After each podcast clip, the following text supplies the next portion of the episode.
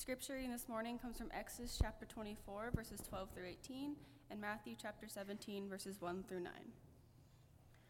The Lord said to Moses, Come up to me on the mountain and wait there, and I will give you the tablets of stone with the law and the commandments which I have written for their instruction. So Moses set out with his assistant Joshua, and Moses went up to the mountain of God. To the elders he had said, Wait here for us until we come to you again, for Aaron and Hur are with you. Whoever has an, a dispute may go to them. Then Moses went up on the mountain, and the cloud covered the mountain. The glory of the Lord settled on Mount Sinai, and the cloud covered it for six days. On the seventh day he called to Moses out of the cloud. Now the appearance of the glory of the Lord was like a devouring fire on the top of the mountain, in the sight of the people of Israel. Moses entered the cloud and went up on the mountain. Moses was on the mountain for forty days and forty nights.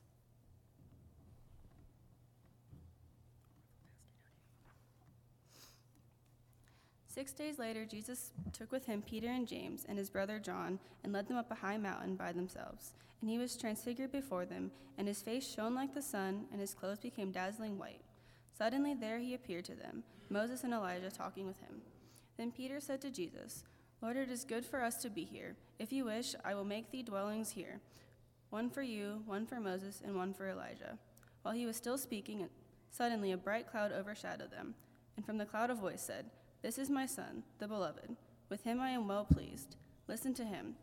When the disciples heard this, they fell to the ground, and they were overcome by fear. But Jesus came and touched them, saying, Get up and do not be afraid. And when they looked up, they saw no one except Jesus himself alone. We all know that today is a special Sunday in the church, the calendar of the church. It's the Sunday we call Transfiguration Sunday. It is a Sunday that leads us to Ash Wednesday, and Ash Wednesday begins the season of Lent, a very important season in the church's calendar. I believe that almost all of us have gone into a movie theater to watch a movie. I hope that is true that almost all of us have gone into a movie theater to watch a movie. You go in, you find a seat that is suitable for you, taking pains not to step on any toes or even lose your balance. You sit down and you get ready to watch the movie. The lights are dimmed, and an image appears on the screen.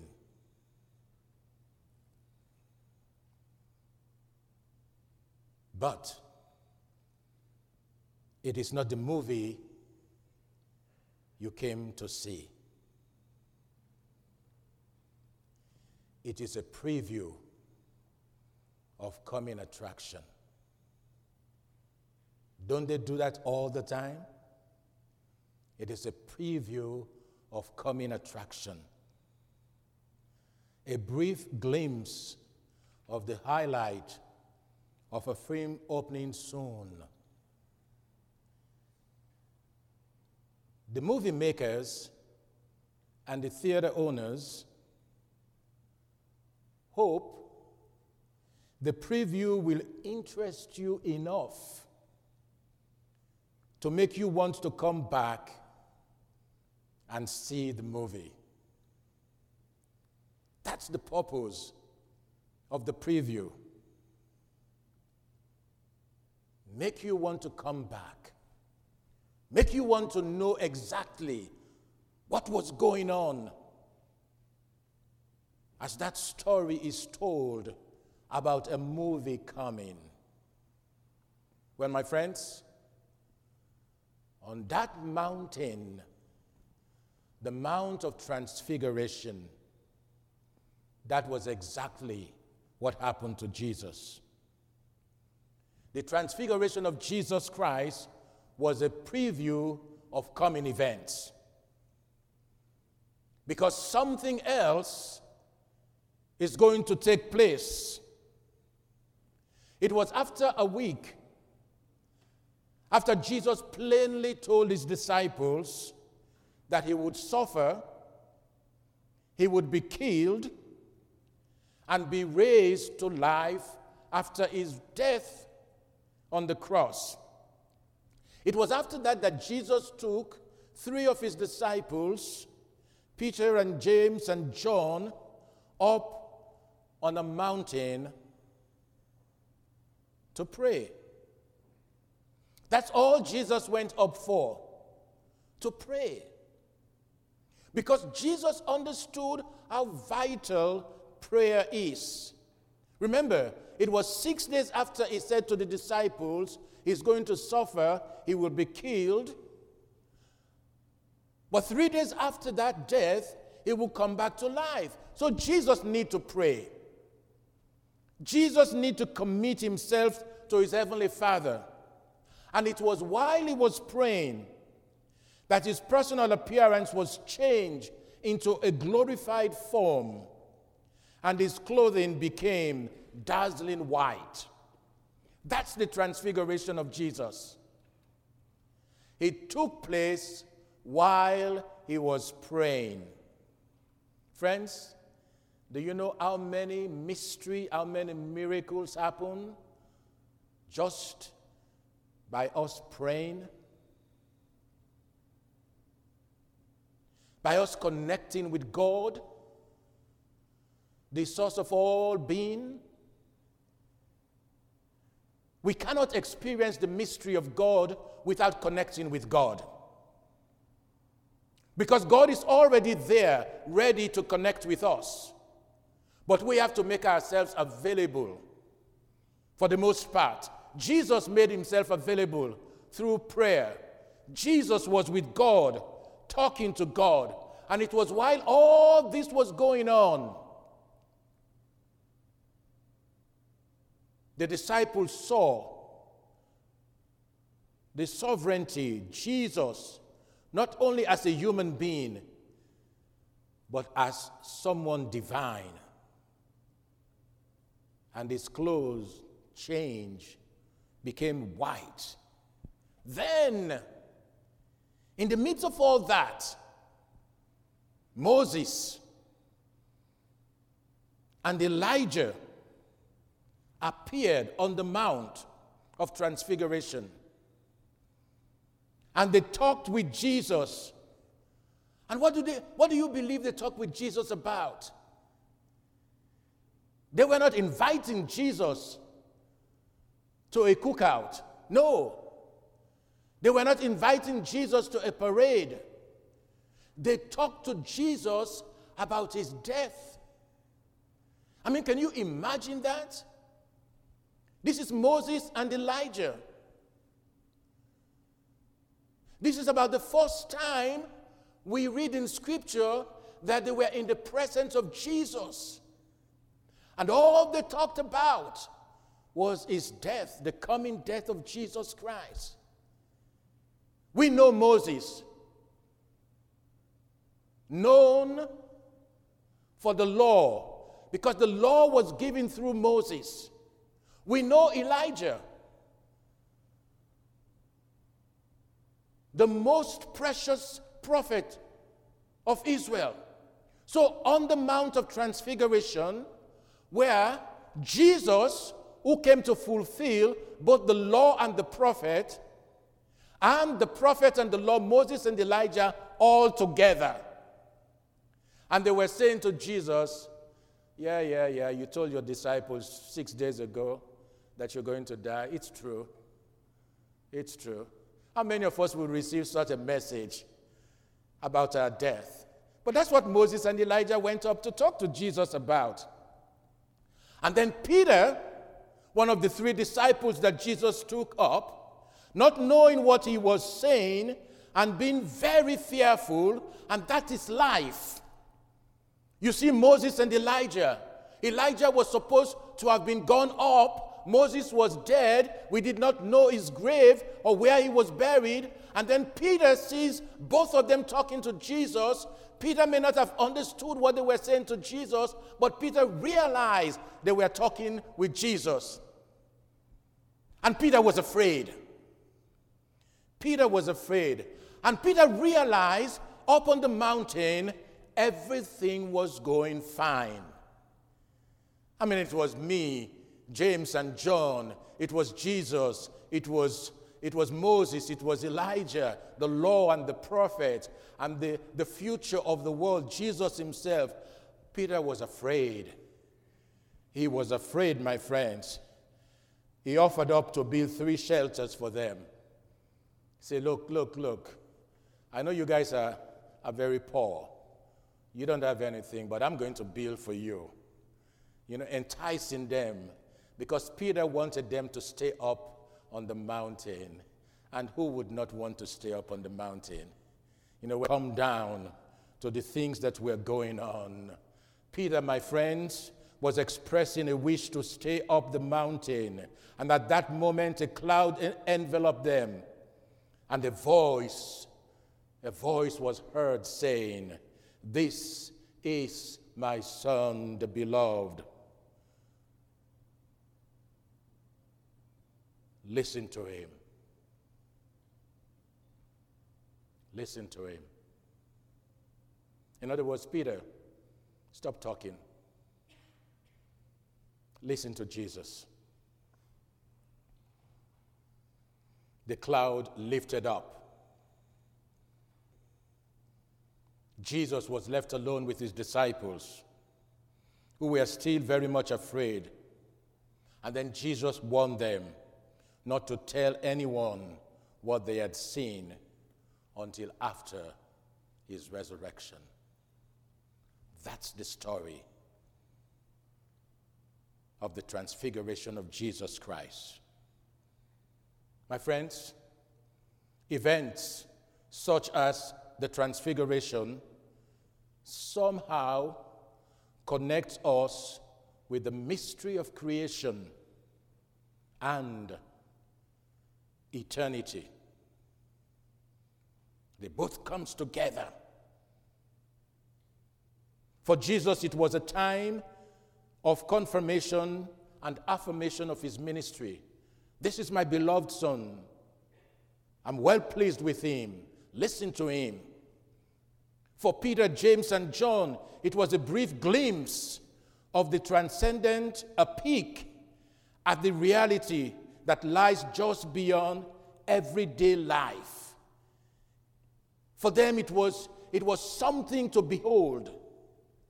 The mystery of Jesus' ministry. But notice that Jesus quickly led the disciples back down off, off that mountaintop. In spite of Peter's desire to pitch a tent and camp there for a long period of time, Jesus led them down. I mean, Jesus, what are you doing? Who would not want to stay up on the mountain? But Jesus knew what he came to do on earth. His mission was still unfulfilled. So Jesus let them down. Because down, my friends, in the valley, it's a broken world. The world in which we live in is a broken world. Jesus knew that. So Jesus let them down, my friends, to the real world. And this is God at work in a broken, dirty, ugly world. This is God working from Dayton, Ohio, from Columbus, Ohio, to even Freetown in Sierra Leone. This is God going through the hospitals, the overcrowded jails, the banquet halls of the wealthy, and the disease ridden streets of the starving people of the world. Jesus understood that.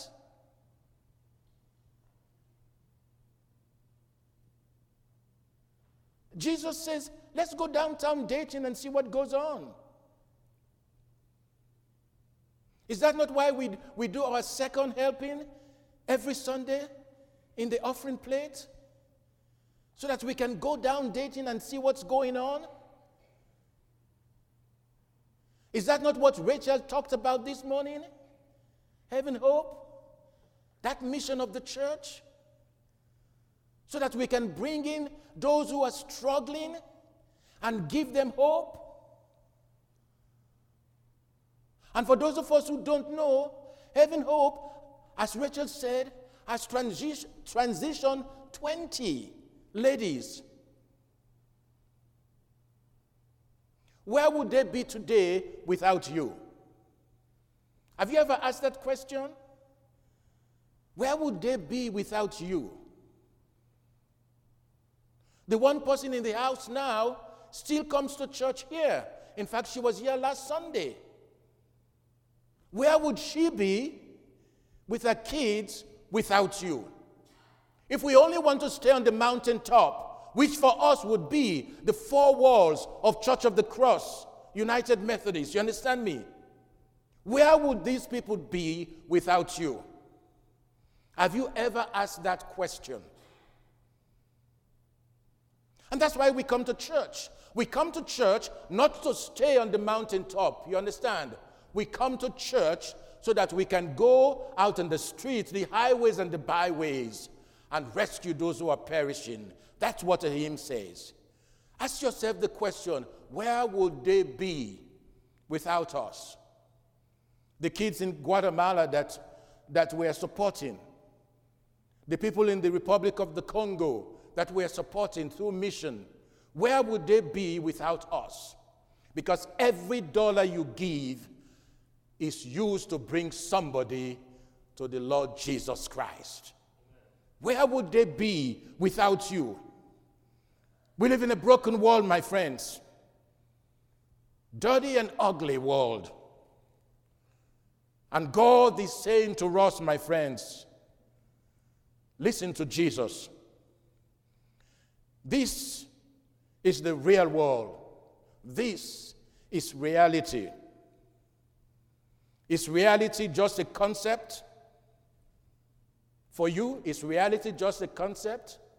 That is what comedian Robin Williams once suggested. That reality is just a concept. My friends, is the mountaintop itself the ultimate reality with its air of celebration and glimpses of glory? Or is reality the messy disorganization of everyday life? We go through it. Reality, the messy disorganization of everyday life. Is it the promise and hope of salvation? where every tear is wiped away? Or is it the fears and weeping we encounter every single day? What is reality in the church? Is it our prayers and hymns of worship, our confession of faith, and our hope of heaven? Or is it our act of kindness, our words of encouragement, or other concrete expression of our faith on ordinary days like today.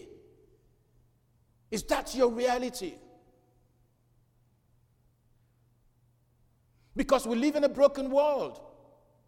And the world around us, including our family and our friends, our household, and our neighborhood, they need reality, my friends. Words of encouragement, they need it. Kindness. I remember reading somewhere that reality is where Jesus and human beings come into contact. Reality is where Jesus Christ and human beings come into contact. I like that. I wish I could remember who wrote it so I could give them proper credit. But what, what does that mean? Reality is where Jesus and human beings, is where Jesus and you put your name meets, where you come into contact with Jesus. You know what I think? I think it means when we turn to Jesus, allowing Jesus to be the ideal example and the guide, we begin to see life more clearly. That's reality for me. When you come into Jesus, in contact with Jesus, you begin to see life. Saul met more clearly. Remember when Jesus and Saul met on the road to Damascus? You remember that story, Acts of the Apostles, chapter 9? Jesus and Saul met. Saul, who became Paul, started to see life more clearly. Remember when Jesus and the Samaritan woman met at the well? The Samaritan woman started to see life more clearly. Remember, my friends, when Jesus and John Wesley met at the Aldersgate prayer meeting, John Wesley started to see, see life and the world more clearly. It's like the, the song says, I can see clearly now. The rain is whatever. You understand me? Yeah, the rain is gone. Okay, that's reality for us. Remember when you met Jesus and your faith journey started? I remember when I met Jesus and my faith journey started. I started to see things clearly, much more clearly, much more clearly. And that has guided me to this day. It has guided me to this day, no matter what the circumstances of life. Now, please remember Church of the Cross United Methodist, meeting Jesus once again. Once again, we're meeting Jesus. You know, 175 years ago, the original people met Jesus and things changed for them. They started the journey, the journey that we are part of now. And once again, Church of the Cross is meeting Jesus, the reality of our life, the reality of the congregation. Once again, we are meeting Jesus on the invitation of the bishop and the West Ohio cabinet to be a part of what they called the MCCI Resource Initiative. We've heard about the MCCI, we know about it. And one of the reasons why I want to talk about MCCI this morning is for you to know what we are doing. And it's for you to know that I am tired. I am tired of people who are negative to the MCCI initiative. Because every now and again, I hear in a meeting that somebody in the congregation is talking it down. Me, as your pastor, I am just tired. I know I don't have a long time to still be in active ministry, but I'm just tired of the negativity. When we meet Jesus, things change. And right now, Church of the Cross, you are meeting Jesus again. You're meeting Jesus again. Not too long ago, in one of our implementation meeting, we were talking about building a case for change. And when you develop a case for change, they want us to weed through the language of possibility, that everything is possible in the name of Jesus. Say amen if you believe that. And we don't go with a negative vibe. We go with, I wonder what God might do if we embrace the initiative called MCCI. I wonder what God might do for this church. I wonder what God might do if we and us come together to make the church what God wants it to be. I wonder what God would do when we realize God's invitation to where we are headed as a church. I wonder what God would do if we keep telling our stories, because there are so many stories for the church to tell. So many stories. Every time we lay to rest a member of the church, I hear stories. Yesterday we laid to rest Marilyn Pease. You hear good stories of when they were coming to this church. In fact, when the son entered the, the building yesterday, he looked at the building and he said, Oh my God, I remember this building so clearly, as if it was yesterday. He's not been here for a long time, he lives in South Carolina. But the story is still there. Marilyn sang in the choir, was part of us. We have a story to tell. How God became your best friend. What, in other words, that's your personal story. We all have that story. What, in other words, what is God doing in your life? Because God is not sitting idle by. Trust me, God is doing something in our lives every day. And let us stop complaining about what we don't have in this world. Because complaints about what we don't have does not create urgency. In other words, let us stop being negative. Give God a chance. That's all I'm saying to us this morning.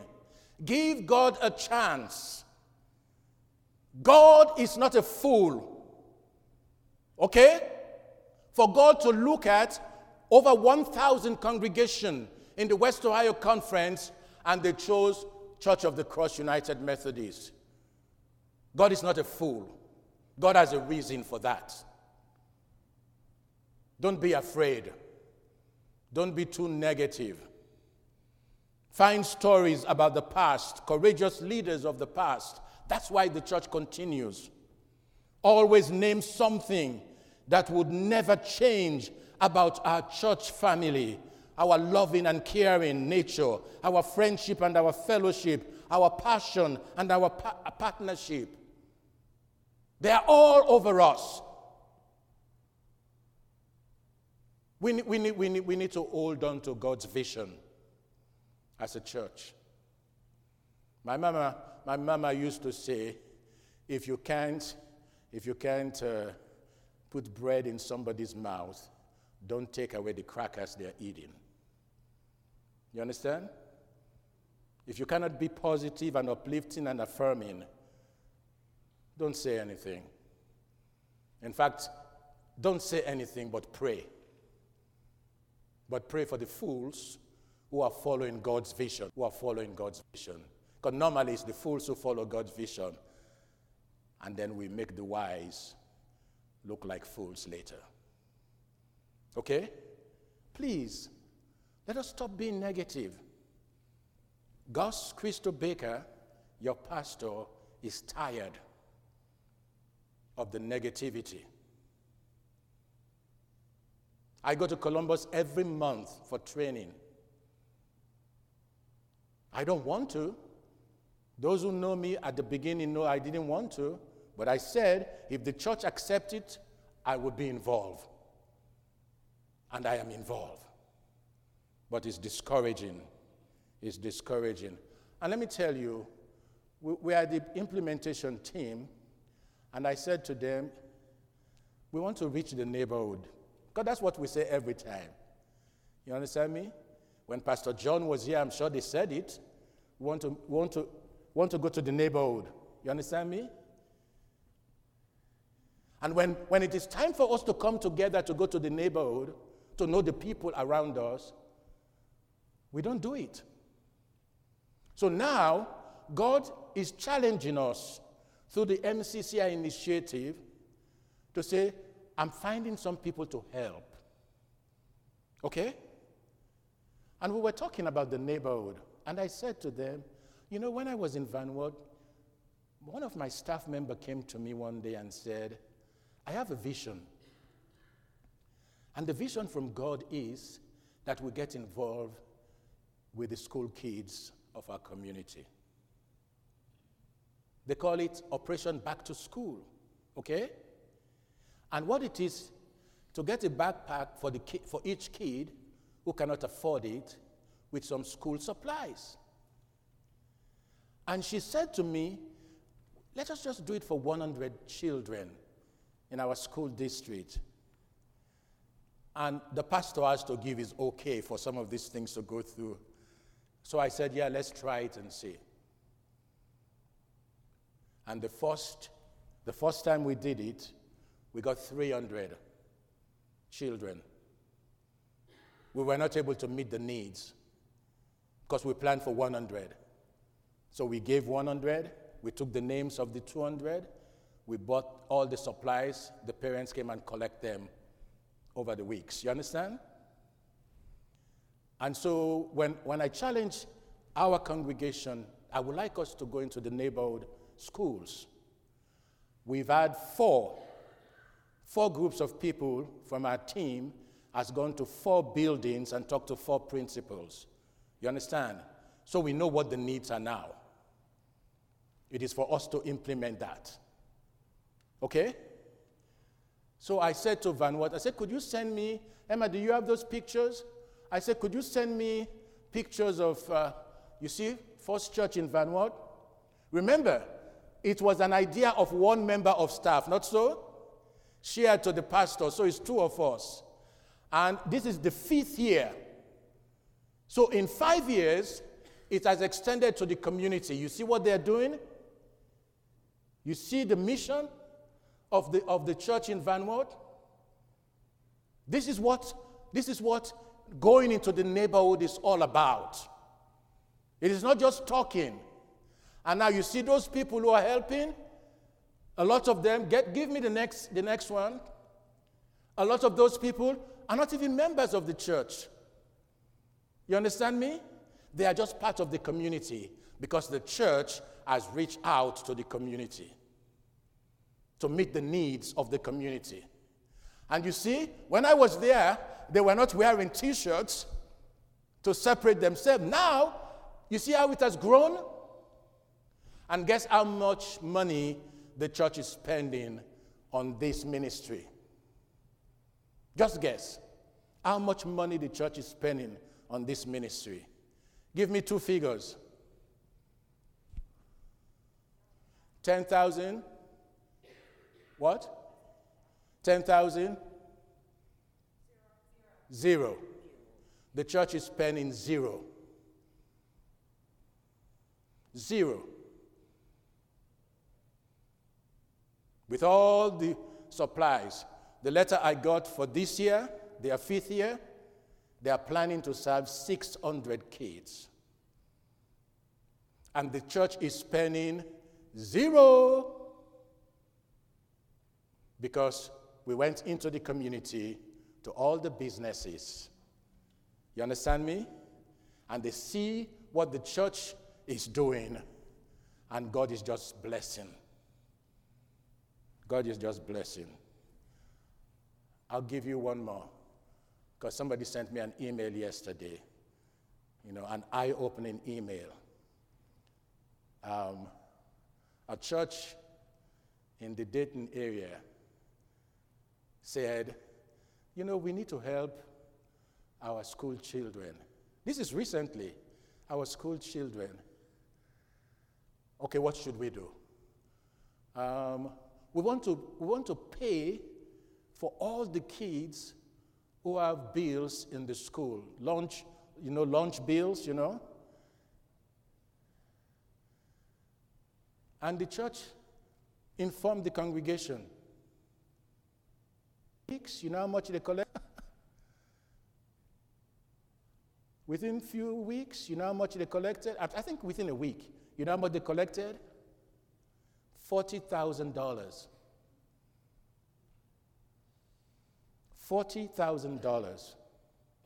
And they have been wiping out school lunch debt in some of the school districts.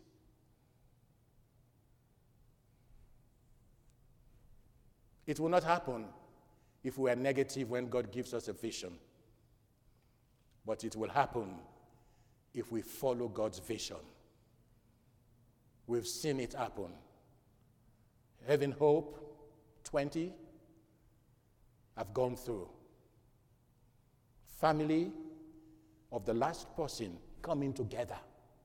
Guess what? Because of Church of the Christ of the Cross. And this is my challenge for us. Don't, don't, don't cry down God's vision. Support it. And challenge God and see what God can do. Those people in that church in Dayton just said, We want to wipe out debts for these kids. 40,000 came in. And now they're going to set up a fund just for that. I am not doubting my God. Last week we talked about trusting God, and I will end with those words. We need to trust God more every day. In the name of the Father, and of the Son, and of the Holy Spirit, the trusting people of God say, Amen. Amen.